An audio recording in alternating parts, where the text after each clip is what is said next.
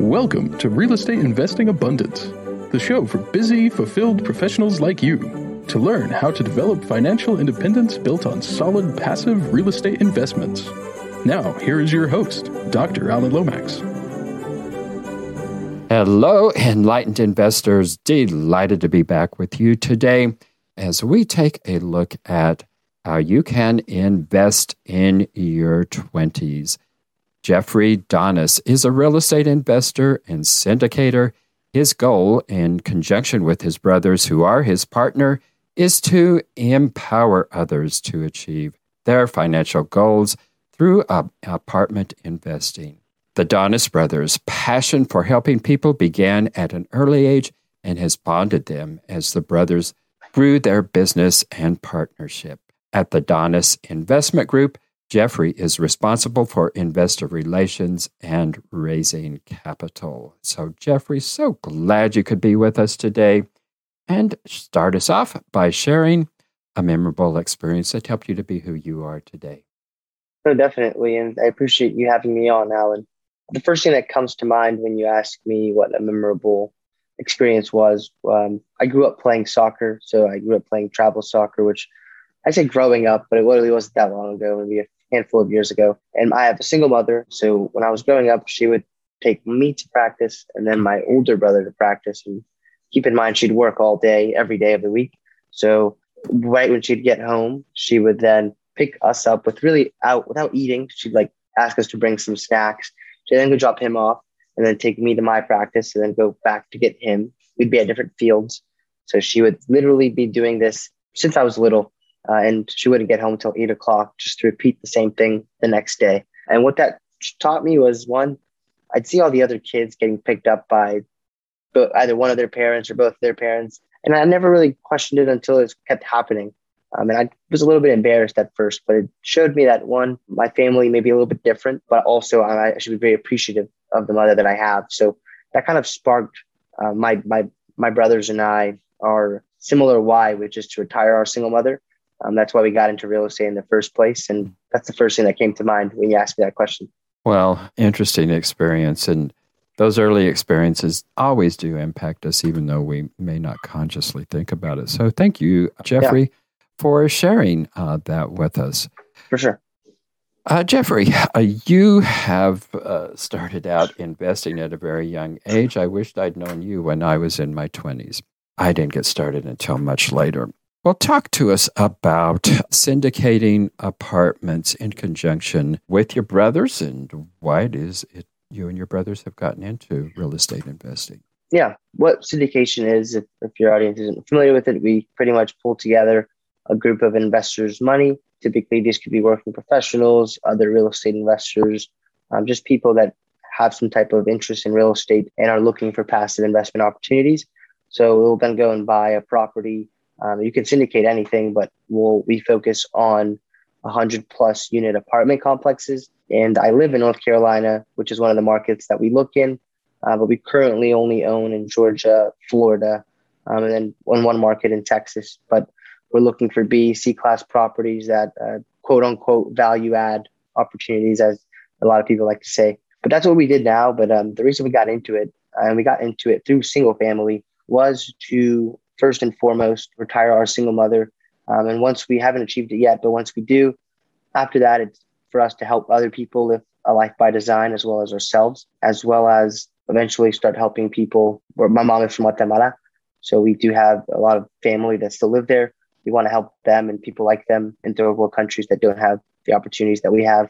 Um, so that's really, I think, just why we started this. Jeffrey, tell us how it is that you got started. Is it just you and one brother, or are there several brothers involved? Yeah, so I have two brothers, a twin brother and an older brother. The way that we all got started, I was a college freshman a few years ago, and I found my brother found wholesaling real estate on YouTube. Um, and once we went to Guatemala for the first time, before then, we kind of kept kicking the can down the road, saying we had time, we can do it during the summer when we're not in school. But it was halfway through my freshman year when we actually went to Guatemala and lived there for like three weeks with my family. And uh, they're they're very very uh, happy and grateful people, and have lots of love. But they just it's not the same that in regards to the environment that they live in. It's an impoverished condition compared to what we have. And growing up, we were considered low income, but compared to what other people have in those third world countries, it's like night and day. So we knew we were mm-hmm. immediately, that was the first thing that we realized. We had opportunities that they don't have. Building a business in America is a lot easier than it is in a country like Guatemala. So when we got back, we decided to not keep, you know, not continue doing what we were doing and we were going to start taking action. So my brother had already learned about wholesaling. He'd been listening to podcasts. I started reading books, started listening to more podcasts, watching YouTube videos. And that's kind of what uh, set the sail for uh, real estate in general. But we started with wholesaling, some cold calling. Eventually, the pandemic hit and we were sent home from school. So now we had less distractions because at first we were just putting in a few hours a day each cold calling. Mm. Uh, but now we were all in the same house full time. Obviously, school was still there, but we were kind of putting that on the back burner. I eventually ended up leaving school once I closed on my first deal. Uh, we were cold calling from like 9 a.m. to 8 p.m. all day, just getting as many leads as we could.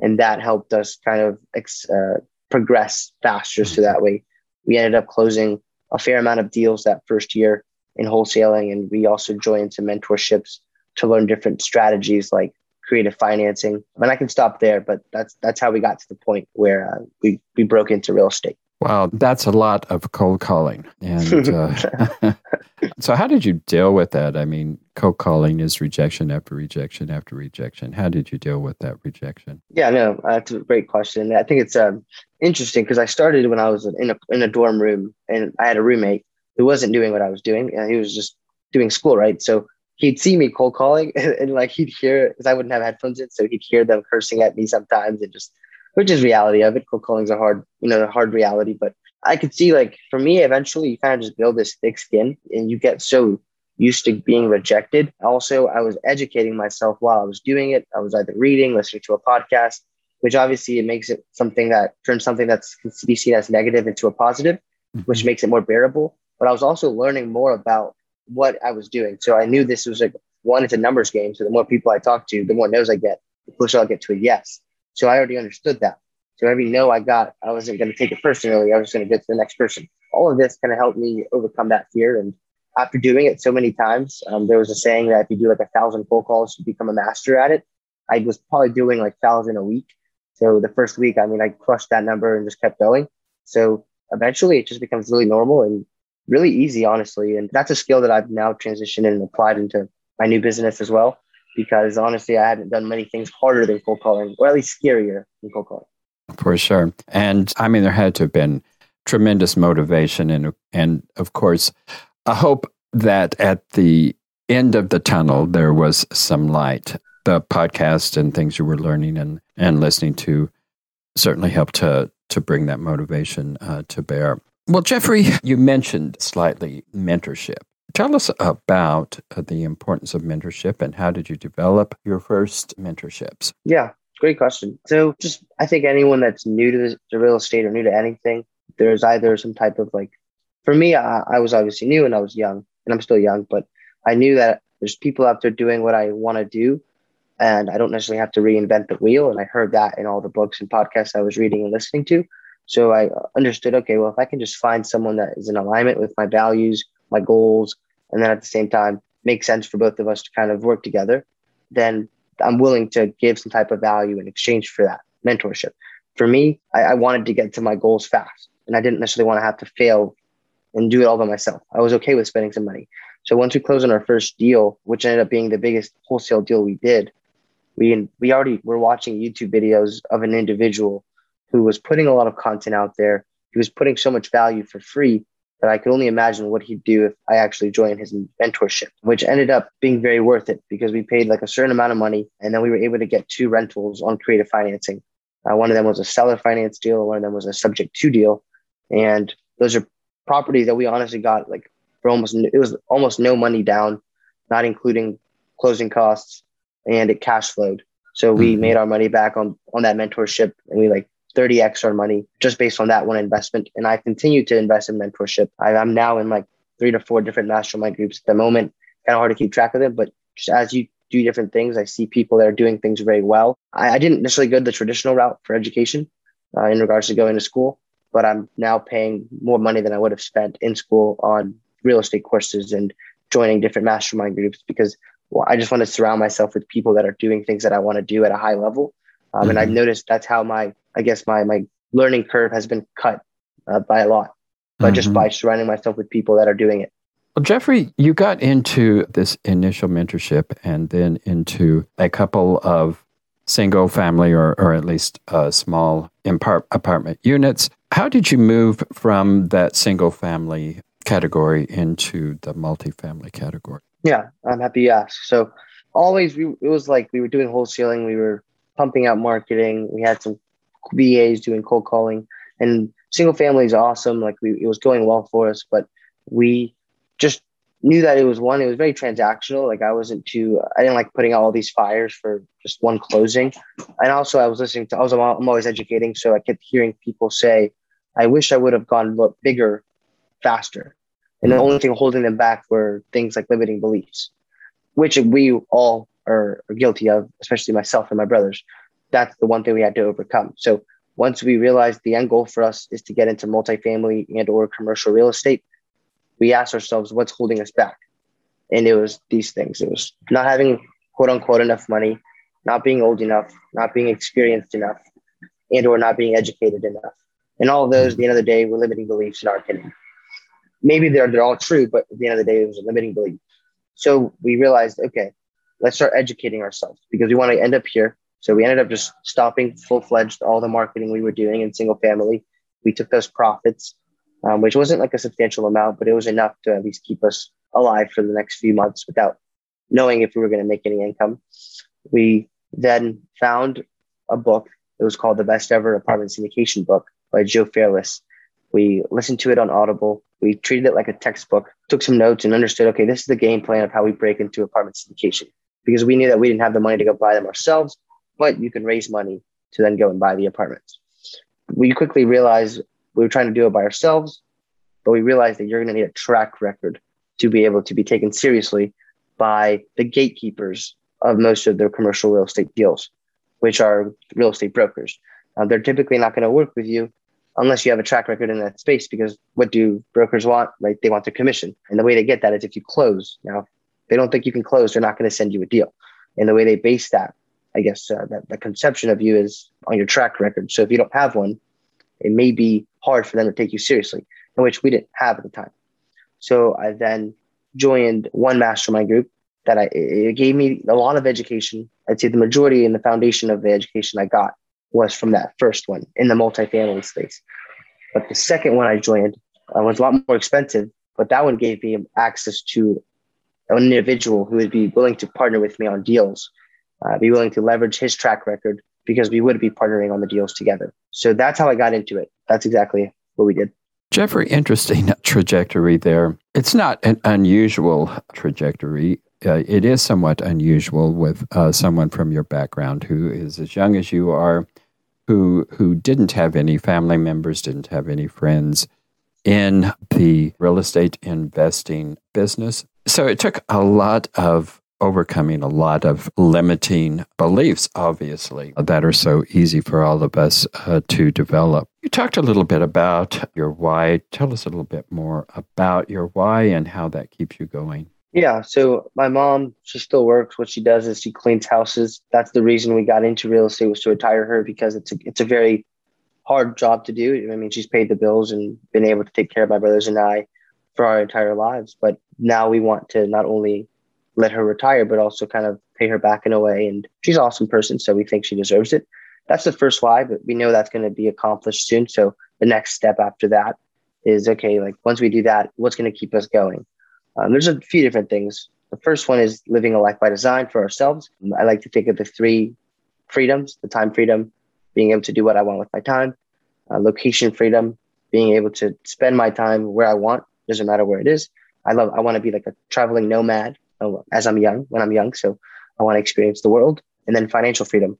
And I can only do that, in my opinion, is if I'm able to build my business to a point where I'm able to do all those things. So I want to help other people do that as well. Uh, so a lot of people whether that's financial freedom, location freedom, or time freedom. Uh, that's something I want to do. And then I read a book when I was in Guatemala for the first time called Leaving Microsoft to Change the World uh, by a guy named John Wood. And in the book, he explained that he left a highly he was a highly paid executive at Microsoft, and he ended up leaving his job to go start a nonprofit that had no he had, he had no real way of knowing it was going to work. And a lot of people in his life kind of left him once he made that decision because they were like, "You're crazy! Like we have this lifestyle. Why are you leaving this?" He ended up the nonprofit was based on was going to third world countries like Nepal, Guatemala, and creating libraries and schools because if you're able to educate a young lady uh, in, in an impoverished society, based on the book, he explained that you're able to pull that family out of poverty. You're more likely to if the woman is mm-hmm. educated because she'll have offspring and she's more likely to teach her kids how to read. So that, that, that kind of sparked my mind. Like, I know what reading and self education did for me in a short span of time. If I can provide other people that kind of access to information, I can only imagine what it would do. So that's that's like the long term goal. Fabulous goals, Jeffrey. You have a lot to offer. Tell our viewers and listeners what it is that you actually have to offer, how they can get in touch with you to take advantage of that. Yeah, um, if you're interested in learning more about passively investing in real estate, feel free to visit this link, uh, www.donisinvestmentgroup.com. That's D O N I S investmentgroup.com backslash playbook. We also have a podcast, the Real Estate Monopoly podcast, where you can hear our stories and us talking to other multifamily professionals. And then you can find us on social media, all platforms at Donis, D O N I S Brothers. I was just hearing or read something just a couple of days ago, and the average income in Colombia, this isn't Guatemala, but uh, in Colombia, it's about $84 a day. And I'm assuming it's somewhere close to that or maybe even less in Guatemala. How did your mother get to the United States? I know it's, it's a great not an easy trek. No, it wasn't. To, to, be completely transparent, she came here when she was 18 as Ill- illegally. She traveled illegally. She is legal now. She's gone through like the process, but most of her family members are still there because it's not easy to come over here. And um, when I was mm-hmm. there for the first time, I talked to all of them and I kind of ignorantly asked them like, "How come you guys don't come to the U.S.? Uh, what's the process like?" It's almost like winning the lottery for anyone that mm-hmm. even able to get like a visa or to apply for citizenship here. It's it's almost like people don't even try because it's almost impossible based on what they were telling me. Now I have done my research, but that's something that I think like I'm blessed to be here. There's a reason that I'm here. I don't believe in coincidences. And I was only I was one of the only ones in her family to even be born here. So to have the ability to go back and forth um, and, and be in the United States and have the opportunities here, uh, I don't want to take it for granted. Well, and obviously you do not. Jeffrey, tell us why it's important to start early and to be consistent. Yeah, I would say um, everyone's going to start where I guess where they're supposed to and where they're in their own journey. But for me, the benefit of starting early was one, I, I don't have that many liabilities right now. I don't have a family. I don't have kids, right? I don't have like that many expenses. So it's not like I'm supporting anyone but myself. And then I also have a lot of time and energy to put towards what I want. Um, so I think, also I think if you, I can fail like hundreds of times by the time that I'm 25 or 30, I'll still have a lot more time to be able to succeed. And the quicker you can fail, the quicker you can succeed. So um, that's why I think it's important to start early. Um, also, I want to be able to enjoy life and do things when I do have a family. I don't want to be at the point where I have the family and I'm then trying to become financially free or to build a business while I'm I you know, I have kids. I do want to spend time with the kids when I once I have them. So I think there's a time and place for everything. Um, and right now, I definitely don't want to have kids. Uh, so like in the future, that once that time comes, I know I'll be financially free. Uh, I know I'll have the ability to give them my undivided attention and time um, and hopefully be able to spend a lot more time with them. Jeffrey, tell us about one of your greatest setbacks in life and how you dealt with that and what did you learn from that? So I've had a lot of setbacks, but as a, as a kid, I would always try out for the soccer team and I never made it every year, never made it. And I used to blame other people. I used to think like it wasn't my fault. I'd always kind of come up with some, some weird reasoning as to why I wasn't chosen. But now looking back, and I, I, honestly wish I was reading all these books that I'm reading now as an athlete because all the principles apply. But you, I started to realize that one, the quicker you can realize that you're responsible for everything that happens in your life, even if you're technically not, just take responsibility for it because then people say like power is the definition of power is having control of your own life. Um, and I want to be in control of my life. So taking responsibility for everything that happens to me, that's something that um, I wasn't doing back then. And I had to learn that the hard way. And now it doesn't matter what happens. It could be like a car accident or something. It's my fault. I could have left five minutes before or something. Don't just blame it on someone else. Um, so I'd say that's probably one of the biggest setbacks because it, it, used to really eat at me. And now uh, at least I'm like uh, understanding that it's my fault, whatever happens. Enlightened investors, it has been a delight being with you once again. And I look forward to being you with you next time. Jeffrey, thank you for being with us today. It's been a pleasure. Thank you, Alan. I appreciate your time. Thank you for tuning in to Real Estate Investing Abundance, brought to you by Steed Talker Capital, a company working for passionate professionals like you to develop financial independence built on solid passive real estate investments. As part of our efforts to make the world a better place, Steed Talker Capital contributes to activities and organizations committed to better understand the equine. These endeavors attempt to enhance the human treatment of horses worldwide. Steed Talker Capital, working for a world where all creatures, great and small, flourish abundantly. For resources to develop your financial independence, connect with us at steedtalker.com.